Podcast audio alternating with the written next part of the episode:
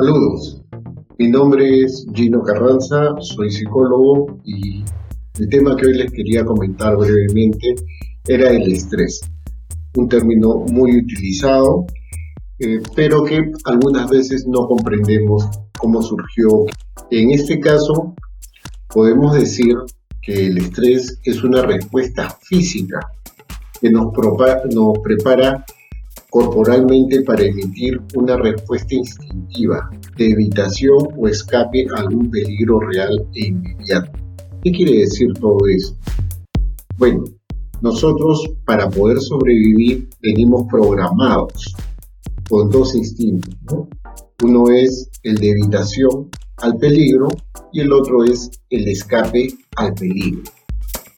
Cuando nosotros estamos ante determinadas situaciones y vemos un peligro, tendemos por naturaleza instintiva a evitarlo.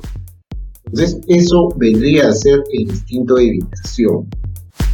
Pero cuando no nos hemos dado cuenta y ya estamos sufriendo las consecuencias inminentes de ese peligro, como instinto tendemos a escapar. Entonces, para poder llevar a cabo esta, estos dos instintos, nuestro organismo se prepara.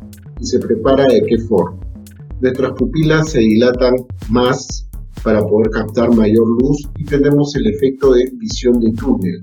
Casi nos centramos en un objeto. Eso, en primer lugar, nuestro corazón bombea mayor cantidad de sangre para nuestros eh, brazos, manos, piernas, para poder correr o luchar. Y también nos vamos a dar cuenta que nuestras manos algunas veces comienzan a sudar para poder tener mayor adherencia a alguna superficie. Nos quedamos sin mucha sangre en la cara, en el estómago, porque todo, toda esa carga sanguínea se va a estos órganos acompañada de una carga de adrenalina muy fuerte. Esto obviamente es para eh, poder evitar o poder escapar de un peligro físico y real. Pero, ¿qué ha pasado? Eh, ¿Qué ha pasado? Sencillamente, con la evolución, esta respuesta que estaba muy bien adaptada se desadapta. ¿Y cómo así? Porque ahora los peligros suelen ser simbólicos. ¿Qué quiere decir esto? Que no se encuentran en el aquí y el ahora. Son peligros que no están en nuestro entorno físico y no lo podemos resolver con una acción física. Tendríamos que recurrir a otro tipo de acción, pero no una acción o una reacción física. Es decir, nuestro cuerpo se prepara para evitar o para escapar de un peligro, pero ese peligro no es físico. Por ejemplo, alguien puede estar trabajando y en su oficina le comunican que su casa se acaba de incendiar. Él automáticamente va a pensar y se siente amenazado. Aquí y ahora se siente amenazado y su cuerpo en ese momento reacciona con todo lo que ya les he descrito anteriormente. Pero ese peligro no está aquí y ahora. Él tiene que movilizarse, trasladarse, ir hasta su casa y ver qué es lo que está pasando.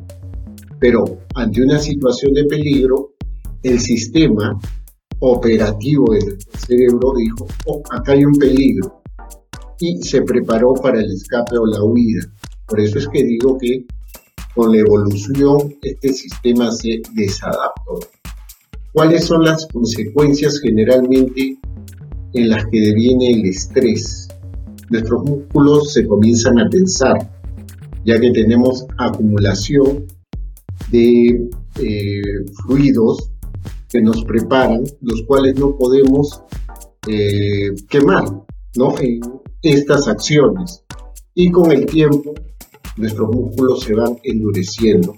Aparte de eso, si todo nuestro cuerpo está tenso, cómo estará interiormente nuestro sistema respiratorio, nuestro sistema circulatorio, cómo estará este, nuestro sistema digestivo.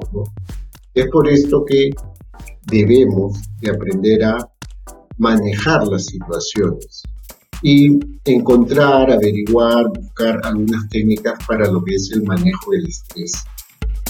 Espero que les sea de utilidad, que recurran a la información del Internet, siempre tratando de discriminar la información buena de la otra y acuérdense que no necesariamente lo que funciona en una persona funciona en otra o puede funcionar para ti. Muchas gracias, saludos, estamos en contacto.